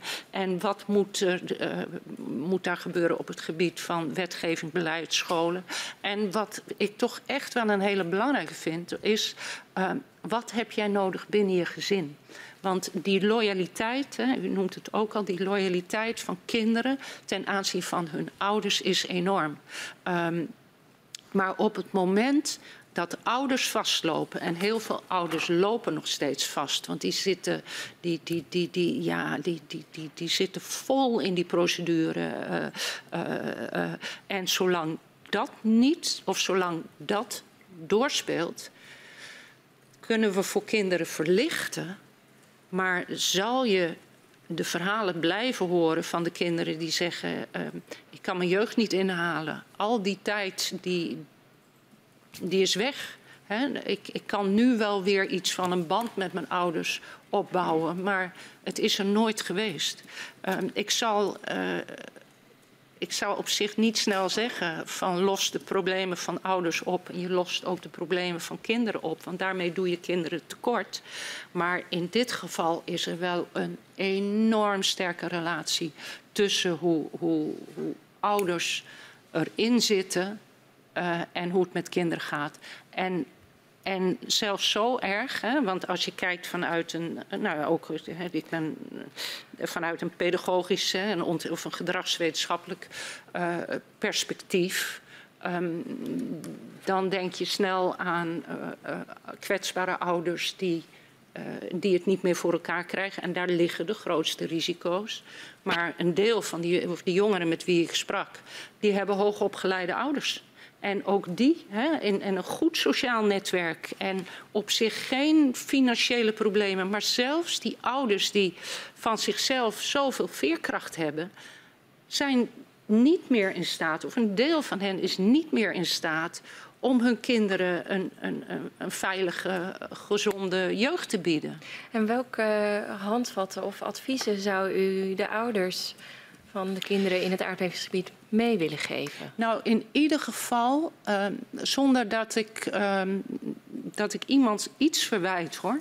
Maar op het moment dat jij in beslag genomen wordt door de problemen die jij ervaart, of op het moment dat dat uh, zo is, dan moet je je haast al, al, is het alleen maar cognitief realiseren van uh, dit heeft impact op hoe ik ben met mijn kinderen. Dit heeft impact op de opvoeding. Dus als je. Uh, kijk, de kinderen waar ik, waar ik echt het meest. Uh, uh, nou, ik zou eens zeggen, mee te doen heb. Dat zijn de kinderen van de ouders die alleen nog maar bezig zijn met. hoe los ik het op? Hoe los ik het op? En het lukt me niet. En de frustraties en alles. Want de reflex van, ja, ik heb het al een paar keer gezegd, de reflex van kinderen is: uh, mijn ouders hebben het al zo zwaar, ik ben er niet meer. Hè. Ik zorg dat ik weg ben. Jonge kinderen zullen zelfs denken: uh, het is onze schuld, hè, want wij, misschien ben, is het wel omdat ik een vervelend kind ben, of dat ik niet lief genoeg ben, dat mijn papa of mama zo boos, verdrietig, weet ik veel is. Dus hier is echt waanzinnig belangrijk dat er ja, dat, dat nagekomen wordt. Dat je doet uh, als overheid, als gemeente, als school, als volwassene, als ouder. Um, dat, ja, dat, je, dat je kinderen toch, ondanks al je eigen dingen, ja, voorop stelt. Uh, in de afgelopen jaren hebben we ook veiligheidsoefeningen gezien op scholen. Uh, kinderen uh, vertelden ons ook tijdens het werkbezoek ja. dat ze dan onder de tafels moesten gaan zitten of juist onder de deurpost moeten gaan staan. Um, hoe kijkt u tegen dat soort aardbevingsoefeningen aan? Um, ja, ik vind dat heel moeilijk. Ik heb er niet specifiek natuurlijk een onderzoek naar gedaan of wat dan ook. Um, en het, het, eh, ja, het anticipeert op een situatie die, die volgens mij nog niet is voorgekomen in, in Groningen. Dat kinderen onder die, ja, behalve dan in oefensituaties. Uh, als ik, als ik uh, zeg kijk naar wat kinderen nodig hebben, is dat ze zich op een of andere manier kunnen uiten over hoe ze zich voelen. Dat ze de stress die zij thuis ervaren, dat ze die op een manier kunnen ontladen. En dat kan via, uh, via kunst zijn, dat kan via gedichten zijn, dat kan via praten zijn. Maar ergens daar iets aan doen, dat lijkt mij uh, uh, misschien zelfs ook wel dingen als, hè, dat, dat bleek bijvoorbeeld uit zo'n kinderrechtentop of kindertop die ze hebben, dat kinderen burgerschap belangrijk vinden. Wat moet zo'n overheid nou eigenlijk? Hoe zorg je dat kinderen de goede informatie krijgen? Hoe wordt er toch met ze over gesproken? Dat vind ik hele belangrijke dingen. En of je zo'n veiligheidsplan nodig hebt. Ik heb zelf ooit een aardbeving meegemaakt op KOS 6.7. Um, ik heb precies gedaan wat je allemaal niet moet doen in zo'n crisissituatie. Uh, als ik daar een parallel trek, dan weet ik niet hoeveel kinderen er onder de tafel gaan zitten, ook al hebben ze dat geoefend. Maar dat is heel, heel uh, um, ik, ik zeg ik zal niet, ja, misschien is het nuttig dat ze het gedaan hebben, maar als je ook kijkt naar hoe kinderen reageren. Um, kijk, kinderen hebben wel last van de bevingen. En er zijn ook kinderen die echt bang zijn voor de bevingen. Maar er zijn ook kinderen die de bevingen haast zien als iets van, ja, dat is een onderdeel van ons leven. Dat wil niet zeggen dat het geen impact heeft hoor, want dat heeft het zonder meer. Maar um, nogmaals, wat veel meer impact heeft, is dat ze hun ouders verdrietig zien of dat hun ouders gefrustreerd zijn of dat zij denken dat zij naar een wisselwoning gaan en ze denken dat hun, hun, hun, poes daar veilig is en dan blijkt opeens dat er een grote weg is en zijn ze daar bang voor. Uh, ze denken dat mensen niet meer in Groningen willen wonen, want ze zien de mooie gebouwen weggaan. Ze maken zich zorgen over hun opa en oma. Ze zien uh, de meneer die vroeger altijd in de tuin aan het schoffelen was, die doet het niet meer. Dat, dat zijn de zorgen van de kinderen in Groningen. Eh, waar ze zich ook zorgen over maken is hè, gewoon alles wat te maken heeft met leefbaarheid. Hè. Waar, uh, de bussen die moeten blijven gaan, de voorzieningen die er moeten zijn. Uh, ze willen trots zijn, ze willen dat ze zijn ook trots. Het is hun land, het is hun plek. Ze vinden het een mooie plek. Ze willen niet afgeschilderd worden als die zielige kinderen of die mensen daar in Groningen die zich aanstellen. Daar liggen bij kinderen de prioriteiten. En ze willen, ja, ze willen veiligheid. Ze willen, ik sprak met een jongetje die zei. Uh, uh, ja, ik wilde wel over praten, maar niet te veel. En toen vroeg ik, hoe vaak dan? Nou, één keer per week op school. En toen dacht ik, nou, dat vind ik heel veel. Maar, maar dat, ja. daar hebben kinderen behoefte aan. En, en onder de tafel zitten, ja, ik, ik, ik weet het niet. Ik weet niet hoe ze dat zien. Ik weet, eh, daar ja, weet ik echt niet. Duidelijk. Ik, uh, mag ik het dan uh, zo begrijpen dat, uh, dat het goed zou zijn dat als, als je van plan bent om zo'n oefening te doen, dat het goed is om daar ook de juiste begeleiding bij uh, zeker, te vragen. Zeker, zeker. Want dat daar nog wel een advies bij op zijn plaats nou, is. Dat, dat denk ik wel. Daar moet, maar ik, ik, ken het, ik ken het ook niet. Ik weet dus ook niet of, of want als ik als ik pedagoog zou ik denken, er moet een voorgesprek zijn. Je moet iets zeggen over uh, waarom je dit dan gaat doen. En, en uh, je moet daarna met kinderen in gesprek gaan over hoe was dat dan voor jou daar hoort van alles bij. Maar dat wat, wat ik eerder aangaf, een soort algemeen beleid over wat, hè, wat komen kinderen hier tegen, wat hebben ze nodig, uh, hoe hebben ze een goede, mooie, perspectiefvolle toekomst en wat doe je op verschillende beleidslagen en uitvoering. Uh, ja, dat moet er aan de grondslag liggen. En dan kan het best zijn dat zoiets erin past. Maar ik denk, ja, lang dit, niet overal. En... Dit heeft u heel duidelijk en ook heel beeldend uh, geschetst uh, vanmiddag. Uh, de heer Van der Lee heeft ook nog een aantal vragen voor u. Ja, ik had, was nog wel nieuwsgierig naar hoe u kijkt naar de functie van meer creatieve manieren om het onderwerp ter sprake te brengen. Ik moet denken aan de musical, ja. Brief van de Nam. Ook de film Barst, ook gemaakt met en door jongeren over... Ja impact. Eh, wat is de functie en het belang van dat soort projecten? Eh, het belang is enorm. En niet alleen, uh, nee, laat ik beginnen met kinderen in het aardbevingsgebied. Kinderen moeten, hè, ik zei ze moeten op een of andere manier hun stress kwijt. Want kinderen die echt in die problematiek zitten, die, die hun hoofden zitten vol. En die hoofden moeten leeg. En voor het ene kind is het sporten. Hè, die kan op die manier ontladen.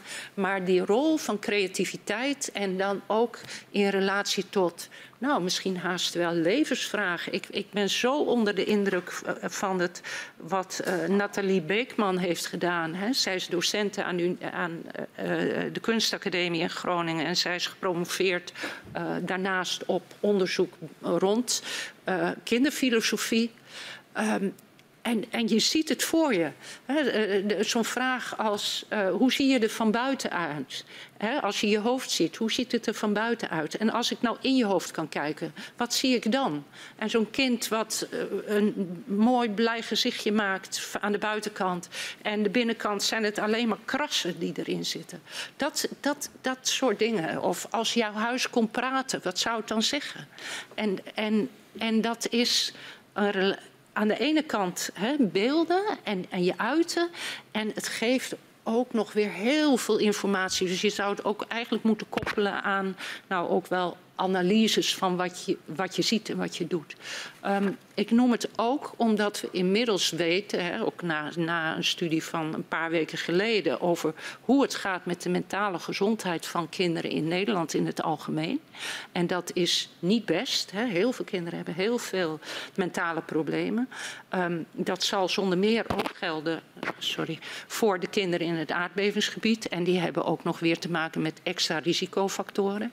Dus om iets te doen aan die, aan die mentale problematiek die hier uh, ja, mee samengaat, zou je moeten kijken hoe kinderen zich kunnen uiten. En dat doen ze op verschillende manieren. Er zijn misschien ook wel kinderen, dat vond ik ook wel um, dat vind ik ook een vorm van creativiteit. Hè. Je hebt die kindertop gehad in, in 2019 met die meer dan 800 kinderen die in focusgroepen zijn gaan bedenken wat zij nou belangrijk vinden voor Groningen. Hmm. En die komen op een eh, op een creatieve manier, uh, omdat ze op een creatieve manier bevraagd worden, komen ze met een prachtige agenda over dat ze groene energie willen, dat ze natuur willen, hoe ze het land ingericht willen hebben, hoe ze het onderwijs willen.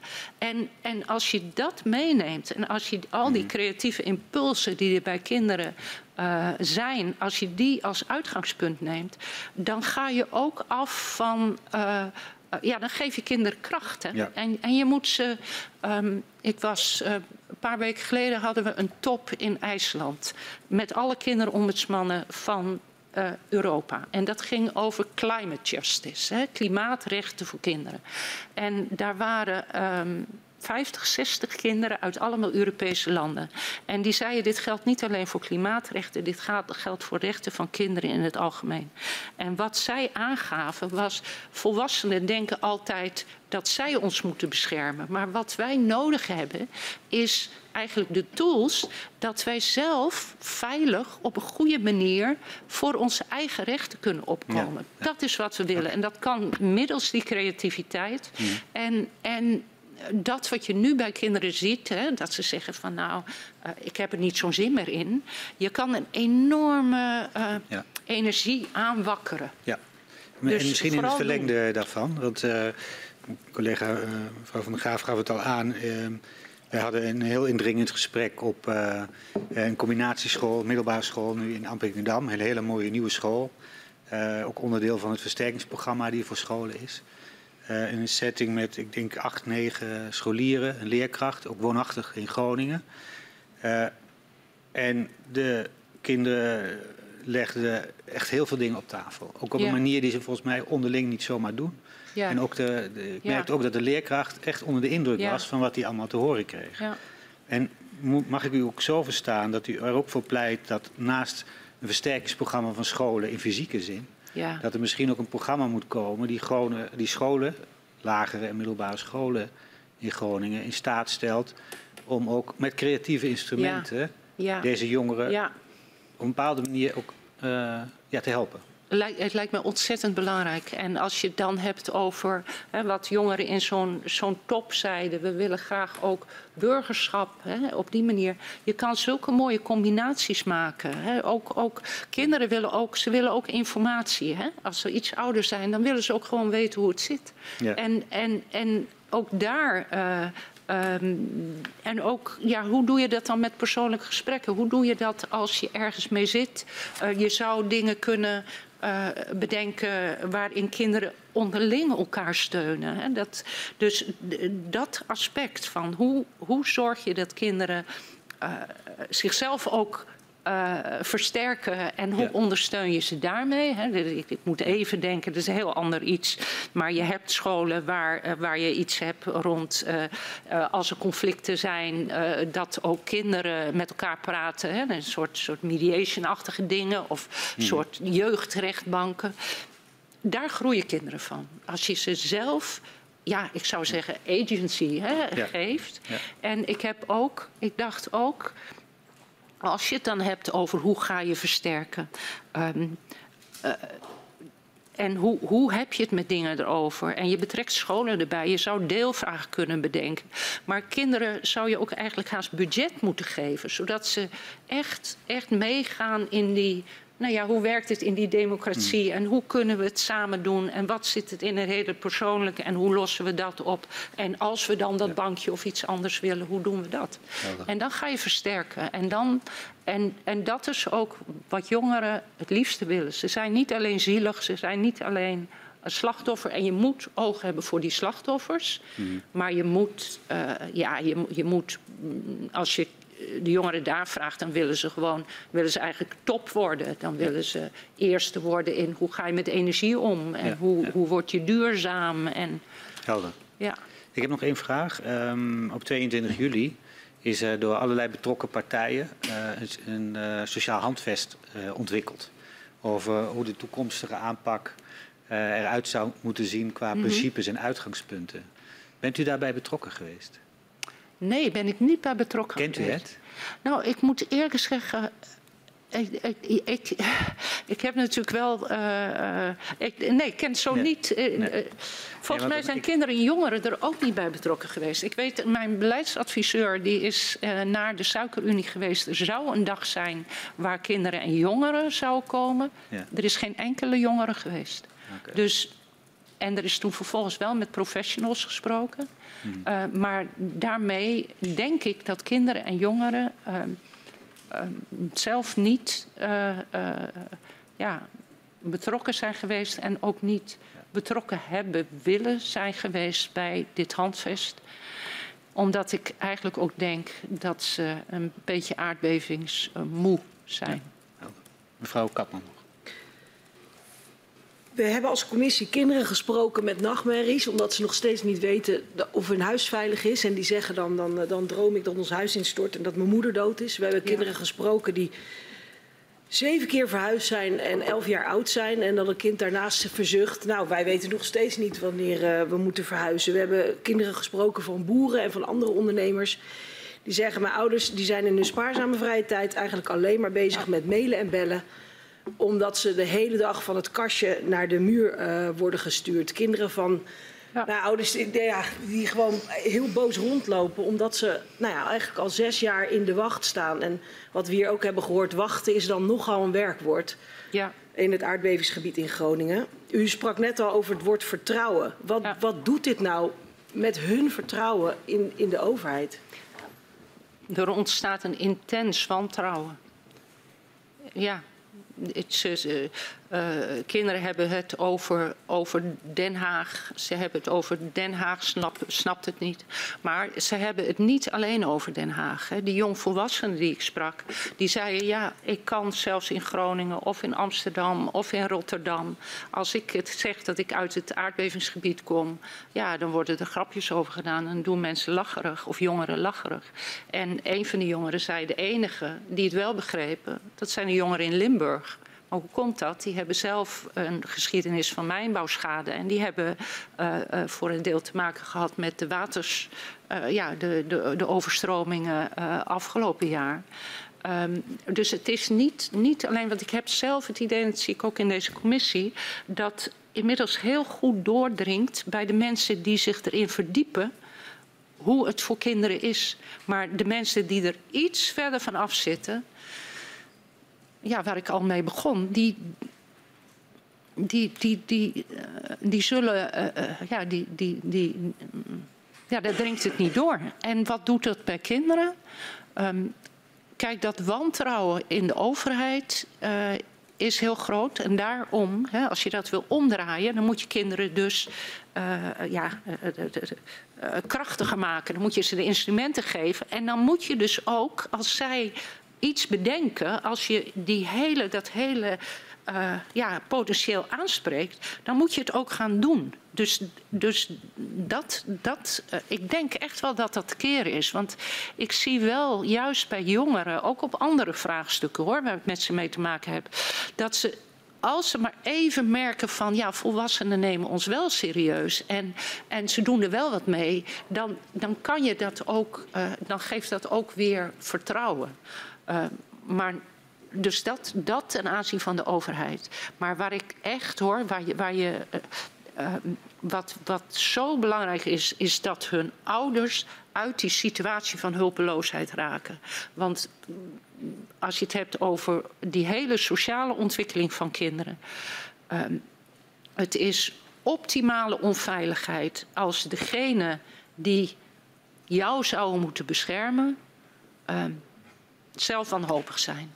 Dat, en dat heeft zo'n impact op, op hoe je leven verder verloopt, hoe je met vriendschappen omgaat, hoe je je vertrouwt in andere mensen, hoe je misschien relaties aangaat, hoe je wel of niet je zeker gaat voelen. En, en dat moet echt acuut stoppen. En, en daarin moet, is essentieel dat mensen mensen duidelijkheid krijgen. En dat je voorop stelt, en dan kom ik toch weer, kijk naar die belangen van kinderen, kijk naar de belangen van ouders. Als je nou al die andere dingen even zou vergeten, wat is nu het beste voor die ouders, wat is het beste voor kinderen? Als je daarna gaat handelen en het ook werkelijk gaat doen, uh, en dan zal het misschien soms financieel uh, uh, anders lopen dan je dat gehoopt had. En dan doe je misschien dingen die misschien, waarvan je met de wetenschap van nu misschien zegt van ja, maar dat is niet nodig. Kom na, kom je afspraken na. Dat is de enige manier om vertrouwen te herstellen. U schreef ooit zelf de mooie woorden. Er zit een gepantserd plafond tussen noodkreten van ons Groningers en waar deze bij de overheid terechtkomen. Ja. Kijkt u daar nog steeds zo tegenaan? Ja. En het zit, het, het is, kijk, eh, eh, maar nou spreek ik even los van alles. Hè. Ik, om hier vandaag bij die, bij die enquêtecommissie te komen, ben ik gisteren naar Amsterdam gegaan. Ik, ik was in Groningen. Uh, het zou half twee zijn, maar ik kan er niet op vertrouwen dat als ik met de trein van Groningen naar Den Haag ga, dat ik er ook op tijd aankom. Er is een paar maanden geleden is er uh, bij Dronten elektriciteit uh, geweest. 15 december is het opgelost. Dat, dat is wat Groningers ervaren. Hè? Je, je, woont daar ergens ver weg. Um, het heeft, heeft niet de aandacht, niet de prioriteit. Um, uh, dus uh, ja, er zit iets tussen waardoor, waardoor je, um, als je aangeeft dat je het gevoel of, of, merkt dat je niet serieus wordt genomen, meteen denkt van. Uh, oh, uh, uh, het, het, grote risico is dat je weggezet wordt als een hysterische vrouw of een hysterische man of iemand die de dingen niet helemaal goed ziet. En dat is diep ingeslepen. En, en dat zullen meer gemeentes, rand, hè, meer plekken in de randen van Nederland zullen dat waarschijnlijk zo ervaren. Dus, um, en, dat, en daarom, juist daarom is het zo belangrijk dat, uh, ja, dat, er, dat er gebeurt um, wat is afgesproken. En die verhalen van kinderen die ik ken ook over... ik zou naar een wisselwoning en mijn uh, schoolspulletjes zijn ingepakt... en nu staan ze al zeven maanden ergens waar ik er niet bij kan. Ja, dat is, is, is fnuikend. Het allereerste verhoor uh, van, uh, van deze commissie die startte voor de zomer met uh, de geschiedenis van een Gronings jongetje. Herman de Muink, die in 1959 vol verwondering de gasfonds bij Slochteren bekeek. En hij ontdekte later echter de schaduwkanten van de gaswinning. En eigenlijk eindigen we nu natuurlijk vandaag met nou ja, de kinderen en jongeren in Groningen van nu en, van hun toe en eigenlijk hun toekomst. Wat is uw wens voor de kinderen en jongeren in Groningen? Nou, dat ze de gelegenheid krijgen om al die kracht en al die, al die creativiteit en al die energie die er is, dat ze die ook kunnen inzetten. Dat ze, wat kinderen zelf tegen mij zeggen, ik wil zo graag ja, ik wil hier graag blijven wonen. Het is mijn plek en ik wil dat het mooie is. Uh, ze maken zich zorgen over dat er lelijke gebouwen komen, dat mensen er misschien niet meer willen wonen. Uh, kinderen willen enorm, ze willen perspectief. Ze, ze, vinden het ook heel belangrijk dat hun opa's en oma's, hè, dat ze hun omgeving zien die er gelukkig is. En ze willen ook gezien worden als, als, uh, nou, als, als uh, ja, kinderen met potentieel, want dat hebben ze. En, en dus ik gun ze, ik gun ze dat ze van die achterstandssituatie waar ze nu in zitten, dat ze ook werkelijk voorlopen kunnen gaan worden en dat ze daarbij betrokken worden. En dat we niet alleen maar met kinderen praten en hun verhalen ophalen, maar dat ze, we ze laten meedoen in in het mooie maken van hun leven. En ik weet zeker, als je dat doet en als je ze uh, daar, uh, en, en dat kan je met scholen en dat kan je met maatschappelijke organisaties. Ja, dan, dan, dan kan er iets heel moois gaan komen. En dat gun ik kinderen en jongeren in Groningen, maar ook in de rest van Nederland hoor. Laat dat helder zijn. Maar dat gun ik deze kinderen enorm. En dus ook, en dan kom ik toch weer bij die ouders. Ik gun ze zo ontzettend dat hun ouders weer ook gewoon ouders kunnen zijn. Want, want daar ligt uh, ook sowieso als je kinderen in het algemeen in Nederland vraagt... wat is nou het allerbelangrijkste in je leven... dan zeggen ze thuis en, en de goede uh, familieverbanden en dergelijke. En dat, dat hebben deze kinderen ontzettend gemist. En uh, ja, dat, dat zou ik ze gunnen, dat dat weer ontstaat. Dank u wel. We zijn uitgevraagd als commissie. Dank u wel. En ik dank u hartelijk. Ik verzoek de griffier om u naar buiten te geleiden.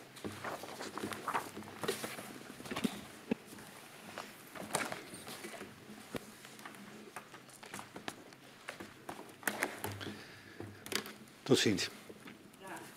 Ik heb uh, namens uh, de commissie uh, iedere getuige, en dat waren er 69, bedankt voor hun medewerking aan ons onderzoek. Ik wil op dit moment ook iedereen bedanken die de tijd en de moeite en de energie heeft opgebracht om delen of misschien wel al onze verhoren te volgen. En dat geldt zeker voor de gedupeerden uit Groningen, waarvan we weten, zoals net ook aan de orde is geweest, dat ja, het ook weer een enorme impact kan hebben, veel teweeg kan brengen. Uh, ik zou ook heel graag dank willen zeggen aan uh, die leden van de media die ook dag in dag uit uh, ons werk hebben gevolgd en daar ook verslag van hebben gedaan om al die mensen te bereiken die niet in staat waren om de verhoren zelf te volgen. En ik wil ook heel graag dank zeggen aan onze staf en de ondersteuning vanuit de Tweede Kamer die op ja, echt voltreffelijke wijze mogelijk heeft gemaakt dat wij alle geplande verhoren ook op tijd uh, hebben kunnen laten beginnen. Soms iets later dan uh, misschien was aangekondigd. Maar ze hebben zich allemaal wel afgespeeld in de zeven weken die we hadden gepland.